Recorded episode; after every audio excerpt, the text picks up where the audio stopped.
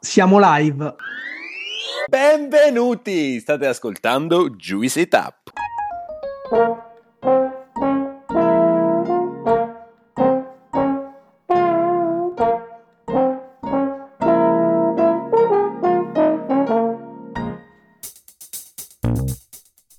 Siamo Gianluca, Alessandro e Claudio, tre amici che si sono conosciuti ai tempi dell'università a Pollenzo. Siamo molto diversi tra noi, ma condividiamo una grande passione per l'enogastronomia, per tutto o quasi tutto ciò che è edibile e potabile. Una di quelle amicizie costruite tra piatti di pasta e bottiglie di vino.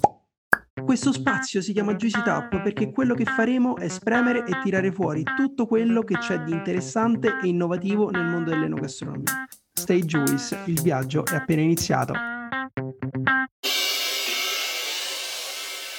Ciao, sono Ale e sono qui con i miei colleghi Gianlu e Cla. Siamo al trentesimo episodio e quindi terzo interludio. Eh, io credo sia doveroso comunque ricordare o semplicemente eh, raccontare a chi si è aggiunto da poco alla nostra community cosa sia l'episodio di interludio. Noi ogni dieci puntate ci troviamo qui all'interno del nostro podcast eh, Juicy Tap senza alcun ospite per dibattere e probabilmente oggi per scontrarsi internamente di alcune notizie fresche di cronaca gastronomica. Che bello ritrovarci qua e non vedo l'ora di iniziare. Claudione, non è che ci racconti di che cosa che parleremo oggi?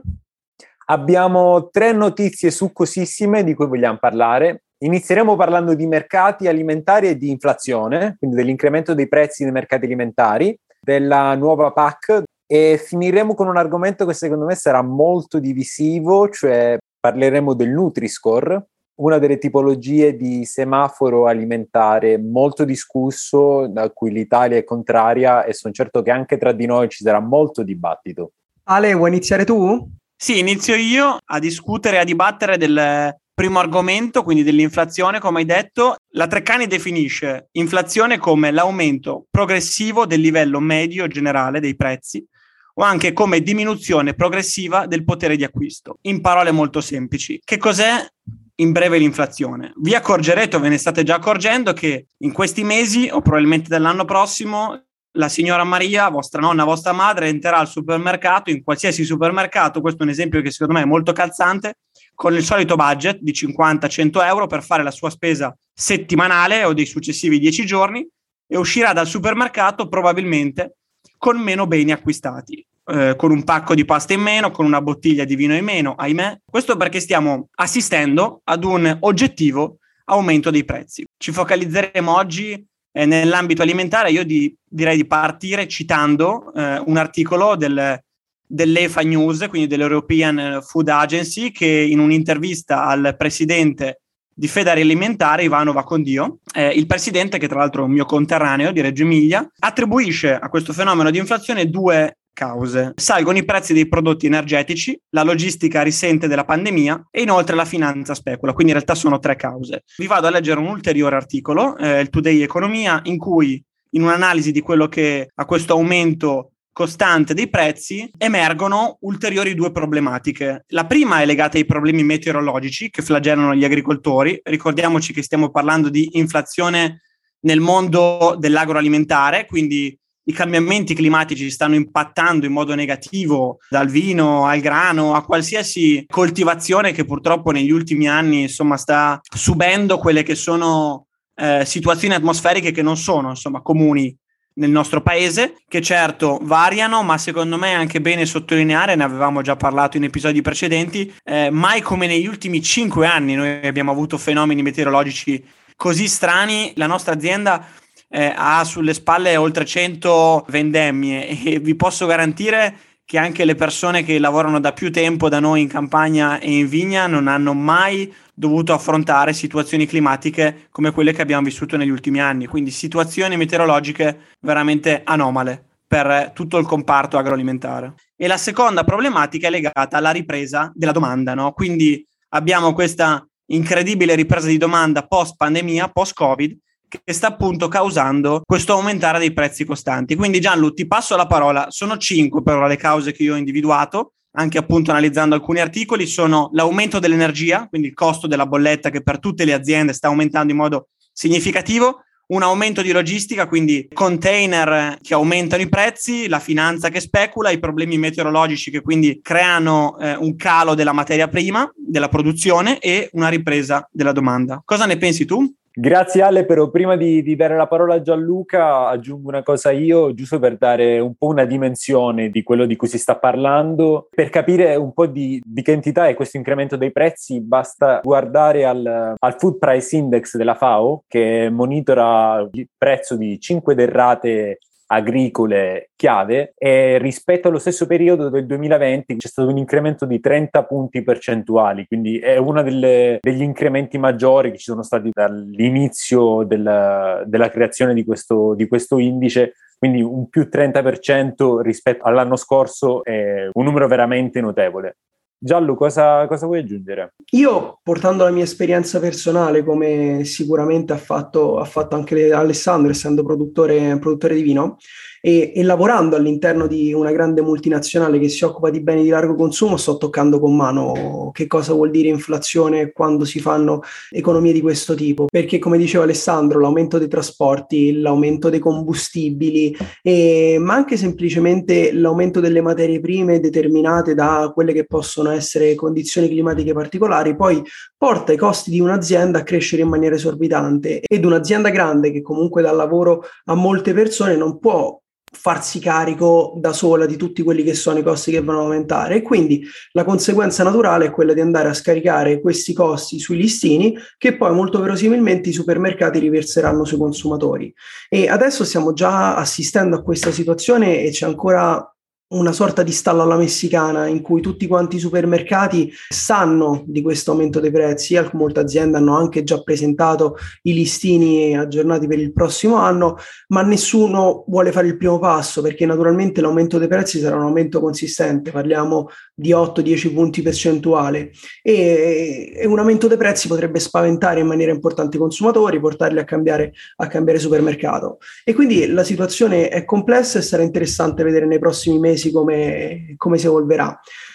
Per non parlare però soltanto delle grandi realtà multinazionali che magari possono sembrare distanti, qualche episodio fa abbiamo avuto la fortuna di avere, di avere Giada Calzia ospite, e, che ci ha portato la sua esperienza personale, raccontandoci di come, appunto, eh, riprendendo anche quello che dice Alessandro, problematiche ambientali, cambiamenti climatici possono andare ad influire sulla produzione di, eh, di un produttore e andare poi a determinare quelli che saranno i prezzi sul mercato. In Liguria quest'anno, come ci raccontava Giada, la maggior parte dei produttori si è ritrovata senza olive da vendere perché delle grandinate in momenti sbagliati dell'anno hanno distrutto completamente tutta quanta la produzione e questo naturalmente porterà questi produttori ad andare sul mercato con dei prodotti ad un prezzo estremamente più alto rispetto a quello che era, a quello che era l'anno prima. La cosa importante da sottolineare è come le aziende non stanno nella maggior parte dei casi sfruttando questo aumento dei prezzi per andare a speculare sul consumatore finale, ma stanno semplicemente trasportando quello che è stato l'aumento dei loro costi sul prezzo finale del, pro- del prodotto. Sì, esatto Gianlu. Questo lo dimostra anche il fatto che certi aumenti per certe aziende andranno a sballare completamente il loro posizionamento sul mercato perché noi consumatori che andremo a pagare di più i, i, beni e qualsiasi prodotto agroalimentare, è bene sottolineare a mio avviso che le aziende non andranno ad aggiungere questo aumento alla voce utili a fine anno, ma sono dei costi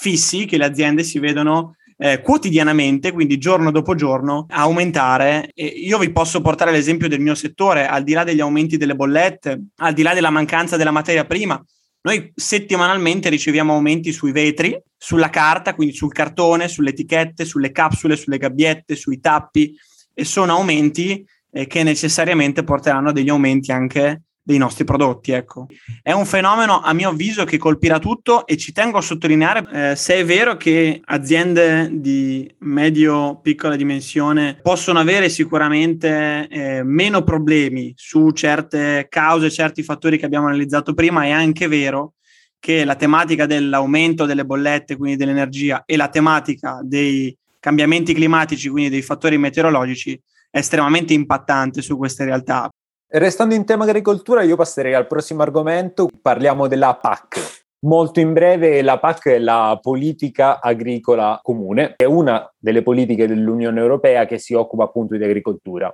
è una delle politiche più importanti, tanto che rappresenta ogni sette anni perché viene, va di pari passo col rinnovo del, del budget pluriennale dell'Unione Europea. Il nuovo, il nuovo budget andrà dal 2021, quindi già in corso, al 2027 e generalmente la politica agricola rappresenta tra il 30 e il 40% del budget Oggi parliamo di PAC perché a giugno di quest'anno si è trovata finalmente, perché mh, capirete che essendo una cosa così grossa se ne discute veramente tanto e prima di arrivare a un, a un accordo che metta d'accordo tutti eh, ci vuole tempo. A giugno di quest'anno si è raggiunto questo accordo e adesso, recentemente a novembre, il Parlamento europeo ha finalmente eh, votato e approvato l'ultimo accordo. E Giallo, tu so che sei abbastanza preso dal tema, vuoi spiegarci un po' nel dettaglio cosa prevede questa nuova PAC? Allora, lasciatemi fare il Claudio. La PAC quest'anno è stata approvata ufficialmente il 23 novembre, quindi parliamo veramente di pochissimi, di pochissimi giorni fa.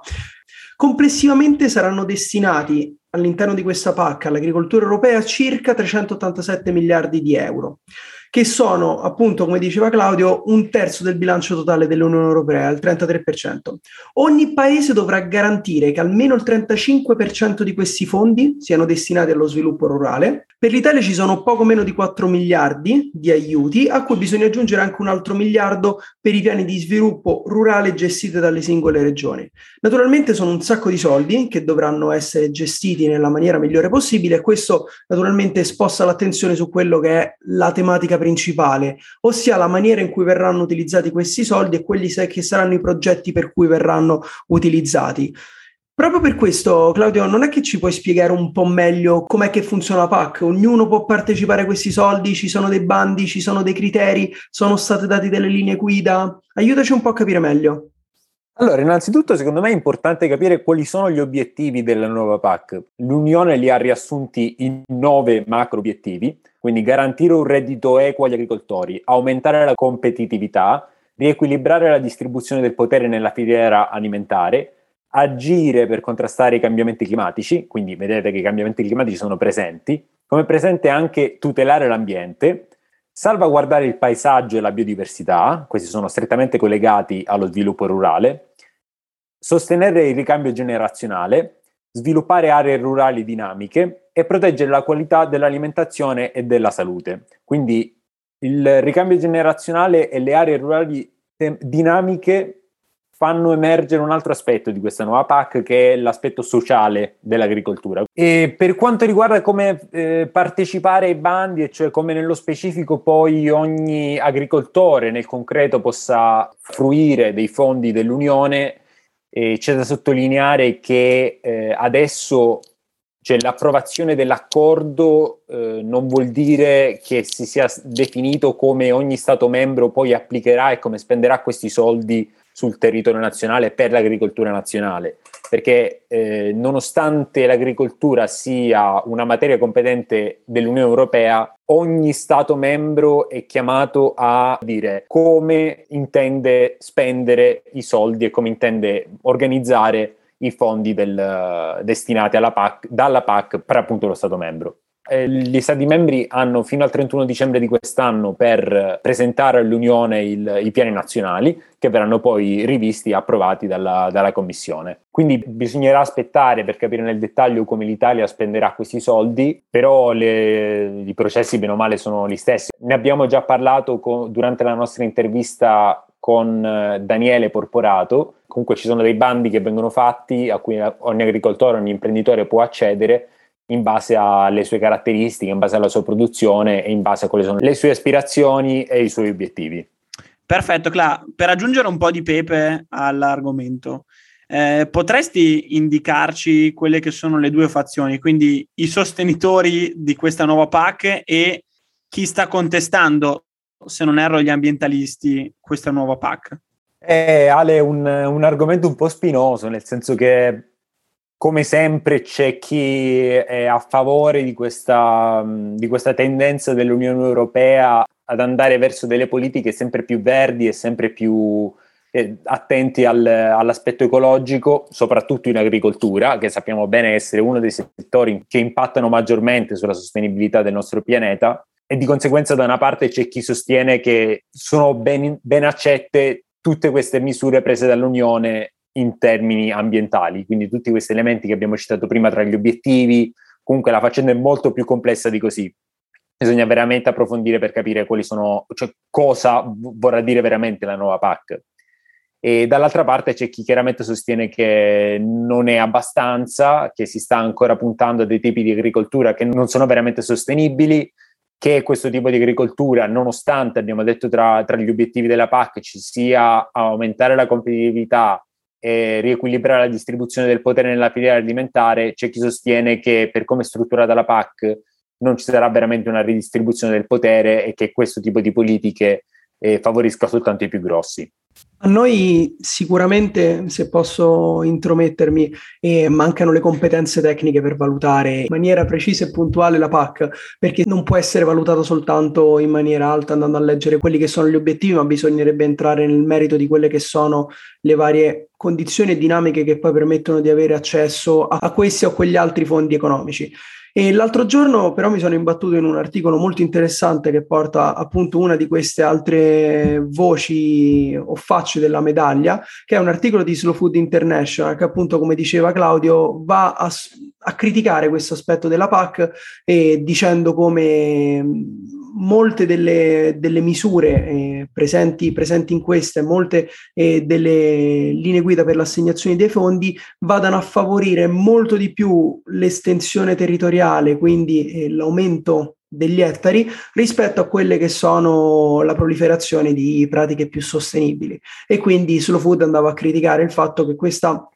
che questa PAC eh, non fosse sufficiente per far fronte ai vari problemi di perdita di biodiversità, di cambiamento climatico di cui abbiamo parlato. Sicuramente è un tema complesso, il bello viene adesso perché come abbiamo visto sono tanti, fondi, tanti soldi che devono essere distribuiti e sarà interessante vedere come, come, saranno le procedure e le dinamiche che permetteranno l'accesso eh, a questi nuovi fondi. Ne abbiamo già parlato con Daniele Porporato nella sua intervista, sicuramente avremo altre persone che ci porteranno i loro punti di vista, è un tema interessantissimo e non vediamo l'ora di affrontarlo. Benissimo, io direi di muoverci verso l'ultimo, nonché terzo argomento, ovvero il, il Nutri-Score. Allora, prima di passare la parola a mm, Gianluca, butterei subito nella mischia un titolo del Sole 24 Ore e lo leggo. L'antitrust italiana avvia 5 istruttorie contro il Nutri-Score. Io Gianlu ti chiederei di raccontarci cosa sia il Nutri-Score, perché se ne sta discutendo e quali sono gli elementi positivi e negativi, poi eh, mi ripasserete la parola. È un sistema già non largamente ma utilizzato in altri paesi delle, dell'Unione Europea, che ha l'obiettivo di andare a segnalare sui vari prodotti alimentari che si trovano all'interno dei supermercati quelle che sono le loro qualità nutrizionali attraverso una votazione, come i voti che venivano presi quando andavamo a scuola. Quindi una A, una B, una C, una D o una E, a seconda di quelle che sono le qualità nutrizionali dei prodotti all'interno di una porzione di, 10, di 100 grammi o 100 millilitri a seconda del prodotto. Come potrete immaginare, il fatto di andare a valutare un alimento solo per quelle che sono le sue qualità nutrizionali è un qualcosa che soprattutto in Italia ha fatto un po' di rumore, facendo mobilitare addirittura, come, di, come, leggeva Alessandro dall'articolo del Sole 24 Ore, e l'autorità garante, avviando addirittura cinque istruttorie sull'uso appunto di questo Nutri-Score da parte delle società italiane che nello specifico sono GS, Carrefour Italia, Pescanova e Valsoia. Io sono molto interessato a sentire i vostri due punti di vista. Claudio, perché avendo un master in nutrizione sicuramente ci potrà illuminare sui benefici che questo strumento può avere o sulle sue mancanze. E poi invece mi piacerebbe anche molto sentire l'opinione di Alessandro che da produttore di vino, ma comunque produttore alimentare in Italia, eh, ci può sicuramente portare il suo, il suo punto di vista sull'argomento e su perché possa essere giusto o sbagliato andare a valutare un cibo solo sulla somma delle sue calorie. Allora Gianlu, partirei io perché so che poi Alessandro avrà molto da ridire su tutto quello che dico, dato che sono certo abbiamo una visione opposta sull'argomento. Come giustamente dicevi prima, il, il Nutri-Score è soltanto uno dei sistemi di etichettatura che viene definita etichettatura sul fronte del, del prodotto, quindi sul fronte del pacchetto.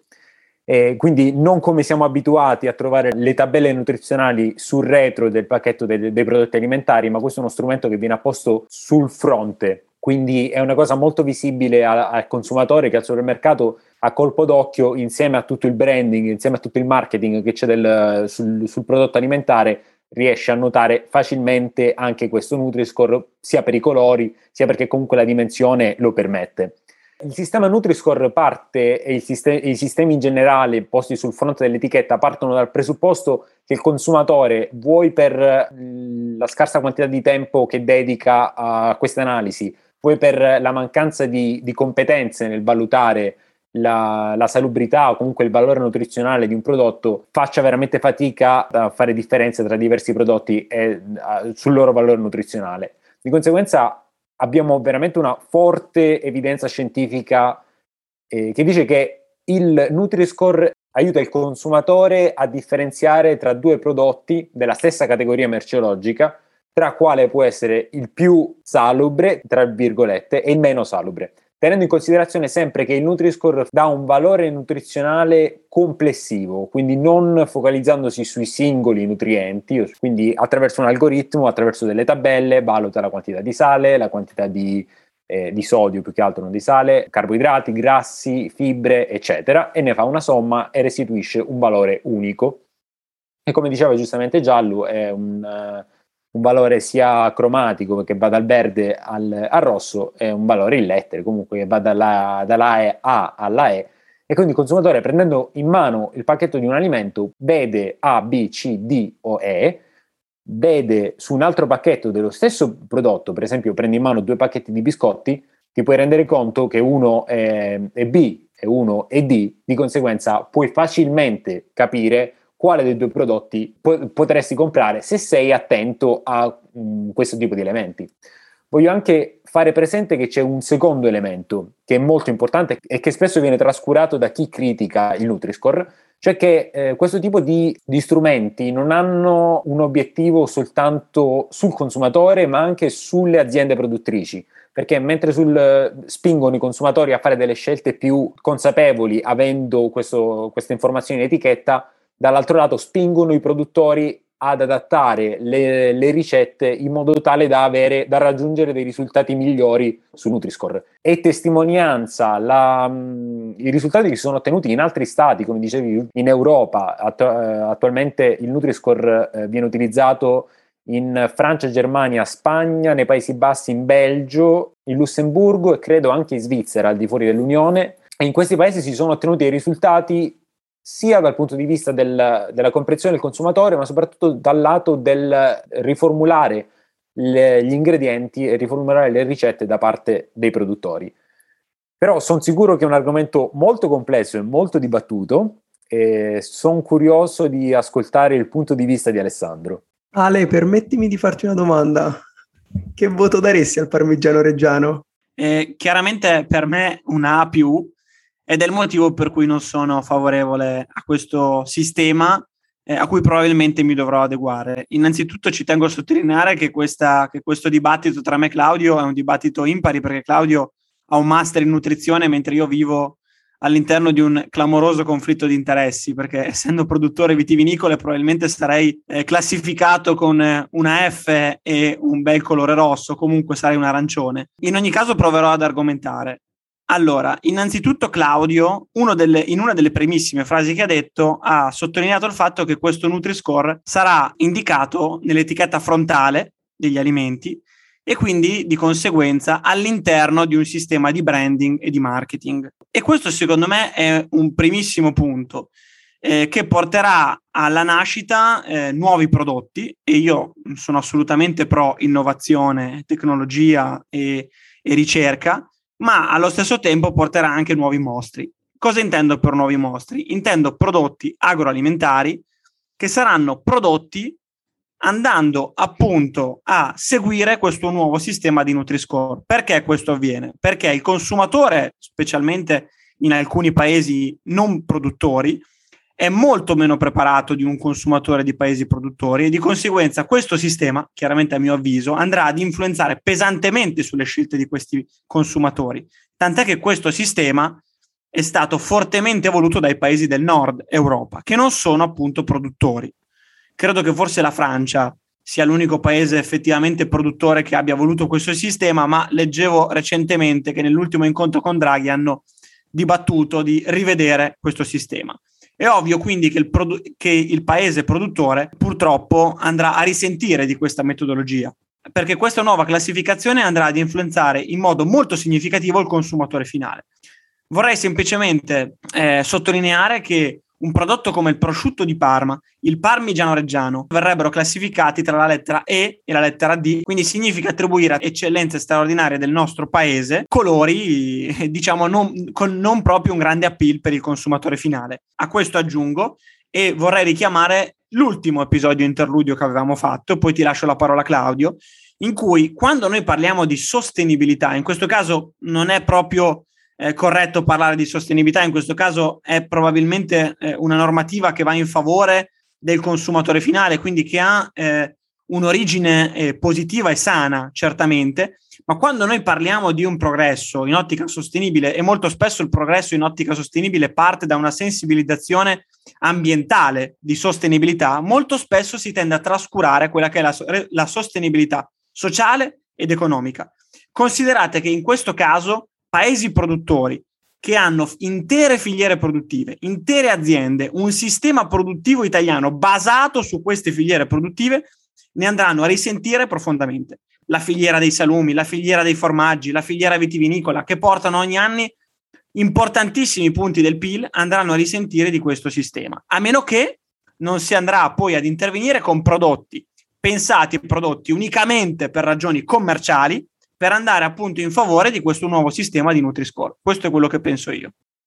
Ale, eh, come dicevo prima, è sicuramente uno di quegli argomenti veramente complessi e che non riusciranno mai a trovare un punto di incontro dove tutti sono felici. Ma soprattutto perché si parte dal presupposto che si stanno combattendo o comunque che si stanno perseguendo due eh, obiettivi differenti. Cioè, da una parte c'è la linea di cui parli tu, quindi tenere in considerazione chiaramente eh, l'aspetto produttivo, la sostenibilità economica e la sostenibilità sociale, che sono chiaramente sacrosanti. Dall'altra parte, altrettanto sacrosanti, ci sono eh, gli obiettivi di tutela del consumatore, gli obiettivi di salute pubblica. Si parlano semplicemente due linguaggi differenti, però sullo stesso oggetto a cosa dare priorità è chiaramente mh, lavoro della politica in questo caso, purtroppo per fortuna, perché la politica si trova sempre eh, dalla parte di, di, dover fare lo sporco lavoro di, di fare un po' una, una sintesi di, di, quali sono eh, i bisogni eh, da una parte e dall'altra e poi di, di uscire con, con, un risultato. Eh, vedremo che, che, sintesi farà la politica in questo caso So per certo che, che, in Italia ci sono state negli ultimi giorni, ma come vanno avanti da diversi mesi, per non dire anni, eh, forti, si sono sentiti forti malcontenti da parte di, di, alcune associazioni di settore che continuano a criticare il, il Nutri-Score mh, con la stessa linea che Ale menzionavi tu i danni che porterebbe a, all'Italia come paese produttore di, di prodotti tradizionali che, so, che hanno, godono eh, dell'export dei, dei, prodotti tradizionali conosciuti in tutto il mondo. Io vedo, sono a favore di, della mia posizione, ma mi ritrovo anche in molti, eh, in molti punti che citavi tu. La mia paura è anche che questo dibattito non sia in realtà tra chi è in favore del consumatore e chi è in favore del produttore, ma che sia principalmente un dibattito politico, come dicevo prima, tra quello che è il nord Europa e quello che è il sud Europa, che è produttore. Poi è chiaro che non siamo presenti in quelle stanze di dibattito, eh, quello che emerge sicuramente anche esportando in certi paesi è che c'è proprio questa grandissima differenza tra paese produttore e paese consumatore, se vogliamo definirlo in questo modo, comunque paese che acquista. Eh, certamente viene messa in discussione eh, anni e anni e anni e anni di quella che è la dieta mediterranea, perché prima non l'ho citato, ma ricordiamoci che anche l'olio d'oliva verrà pesantemente penalizzato. Ora, eh, credo che se ne stia ancora dibattendo, ma io sentivo in alcune trasmissioni, probabilmente lo dico in modo molto superficiale, che potrebbe avere la stessa lettera dell'olio di colza. Eh, ripeto, questo qua è sempre il risultato di eh, due visioni differenti, nel senso sotto il punto di vista nutrizionale l'olio d'oliva e, e altri oli vegetali, avendo dei, eh, dei profili di acidi grassi eh, molto simili e giustamente non, tenendo, non potendo eh, il Nutri-Score tenere in considerazione tutti gli aspetti di un singolo prodotto, chiaramente ci potrebbero essere delle, delle cose del genere. Quindi due oli vegetali potrebbero essere, no, avere la stessa lettera o comunque non essere molto differenti sotto il punto di vista del valore finale del Nutri-Score. Però eh, rifacendomi a quello che dicevi prima, cioè che mh, potrebbe essere una questione politica tra il, il sud produttore, comunque i paesi produttori e i paesi del nord Europa, secondo me non è tanto una questione politica, ma una, una uh, questione di differente approccio a questo tipo di argomento. Nel senso che c'è una grande sensibilità, secondo me, in Nord Europa o comunque in paesi che abbiamo citato come Germania, Belgio, Paesi Bassi, nei confronti della, del consumatore e della salute pubblica e in cui gli argomenti del, della salute pubblica legati alla nutrizione sono veramente tenuti in considerazione come invece non è, e mi dispiace dirlo, è, molto trascurato invece in Italia, eh, perché ci, ci, fregiamo del fatto che, che siamo tra i sostenitori della dieta mediterranea, quando molto spesso ci riempiamo invece la bocca di, di dieta mediterranea, non sappiamo neanche che, che cos'è o che abbiamo delle linee guida nutrizionali che sono aggiornate a, a moltissimi anni fa, che, che, non sono certamente ai livelli di paesi come, ripeto, il Belgio, l'Olanda, i Paesi Bassi, la Germania e, o alcuni paesi del Sud America eh, che sono molto, ma molto più avanti di noi in queste tematiche. Di conseguenza, secondo me, non è un, propriamente una, uh, eh, una questione politica, ma è semplicemente, oppure sì, una questione politica, ma semplicemente mh, perché ci sono dei punti di vista differenti e degli approcci diversi a questi discorsi. Però capisci quanto sia facilmente contestabile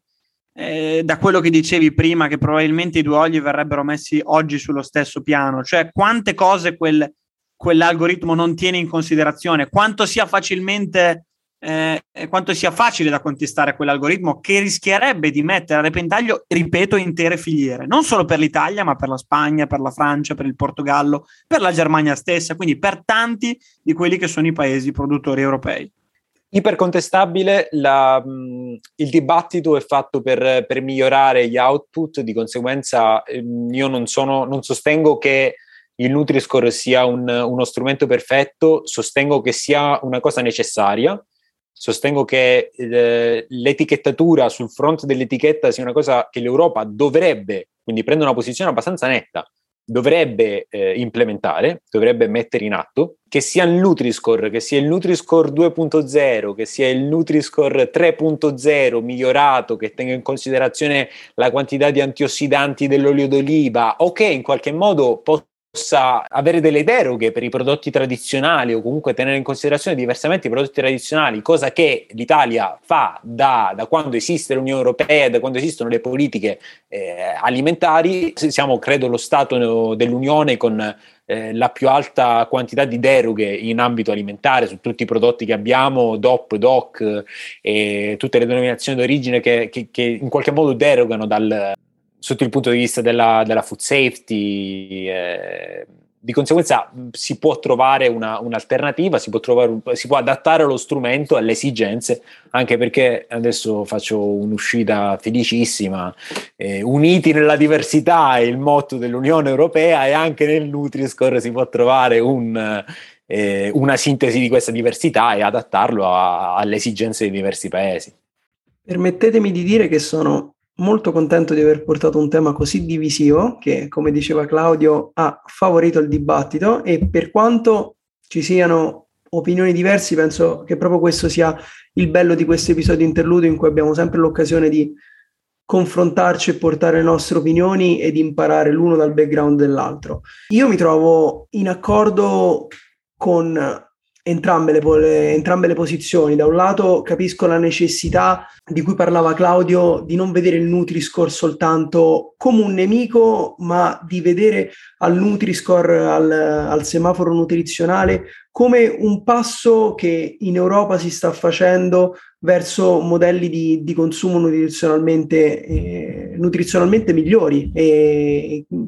di cui, sicuramente, di cui sicuramente c'è bisogno. Io non penso che al supermercato mi metterò mai a confrontare del prosciutto di Parma con un carciofo, ma eh, in caso il confronto avverrà tra due prosciutti di Parma e se poi avverrà quello che tema Alessandro con un produttore di prosciutto di Parma per avere una A rispetto che a una D andrà a variare la ricetta tradizionale, eh, secondo me difficilmente incontrerà il, il, favore, il favore del pubblico. Ma ma eh, sicuramente il fatto di poter paragonare due, due prodotti simili, simili, tra di loro è qualcosa che può aiutare il consumatore ver- verso scelte alimentari migliori. Poi è logico, eh, sostituire l'aspartame con lo zucchero, possiamo parlarne per ore se sia una cosa positiva o meno, eppure l'effetto sul Nutri-Score sarebbe andarlo, andarlo a migliorare. E, però ancora è stato bello discutere, è stato bello parlarne, è stato bello portare i nostri, i nostri punti, i punti di vista ed è per questo che abbiamo creato l'episodio interludio. E quindi con questa mia chiusa un po' pacificante vi saluto, vi ringrazio tantissimo ragazzi, è stato un piacere parlare con voi siamo a 30, ci vediamo tra 10 episodi, ma ci vediamo al prossimo episodio per un'altra succosissima intervista. Ciao a tutti, ci vediamo al prossimo episodio. Grazie a voi ragazzi. Sono Male, pure se, quando fischio. Ale, se, la, se, mi fai l'attacco iniziale, io provo ad attaccarla perché l'ultima volta ho provato, ma non, non, c'era, la, non c'era, l'attacco iniziale. Ah.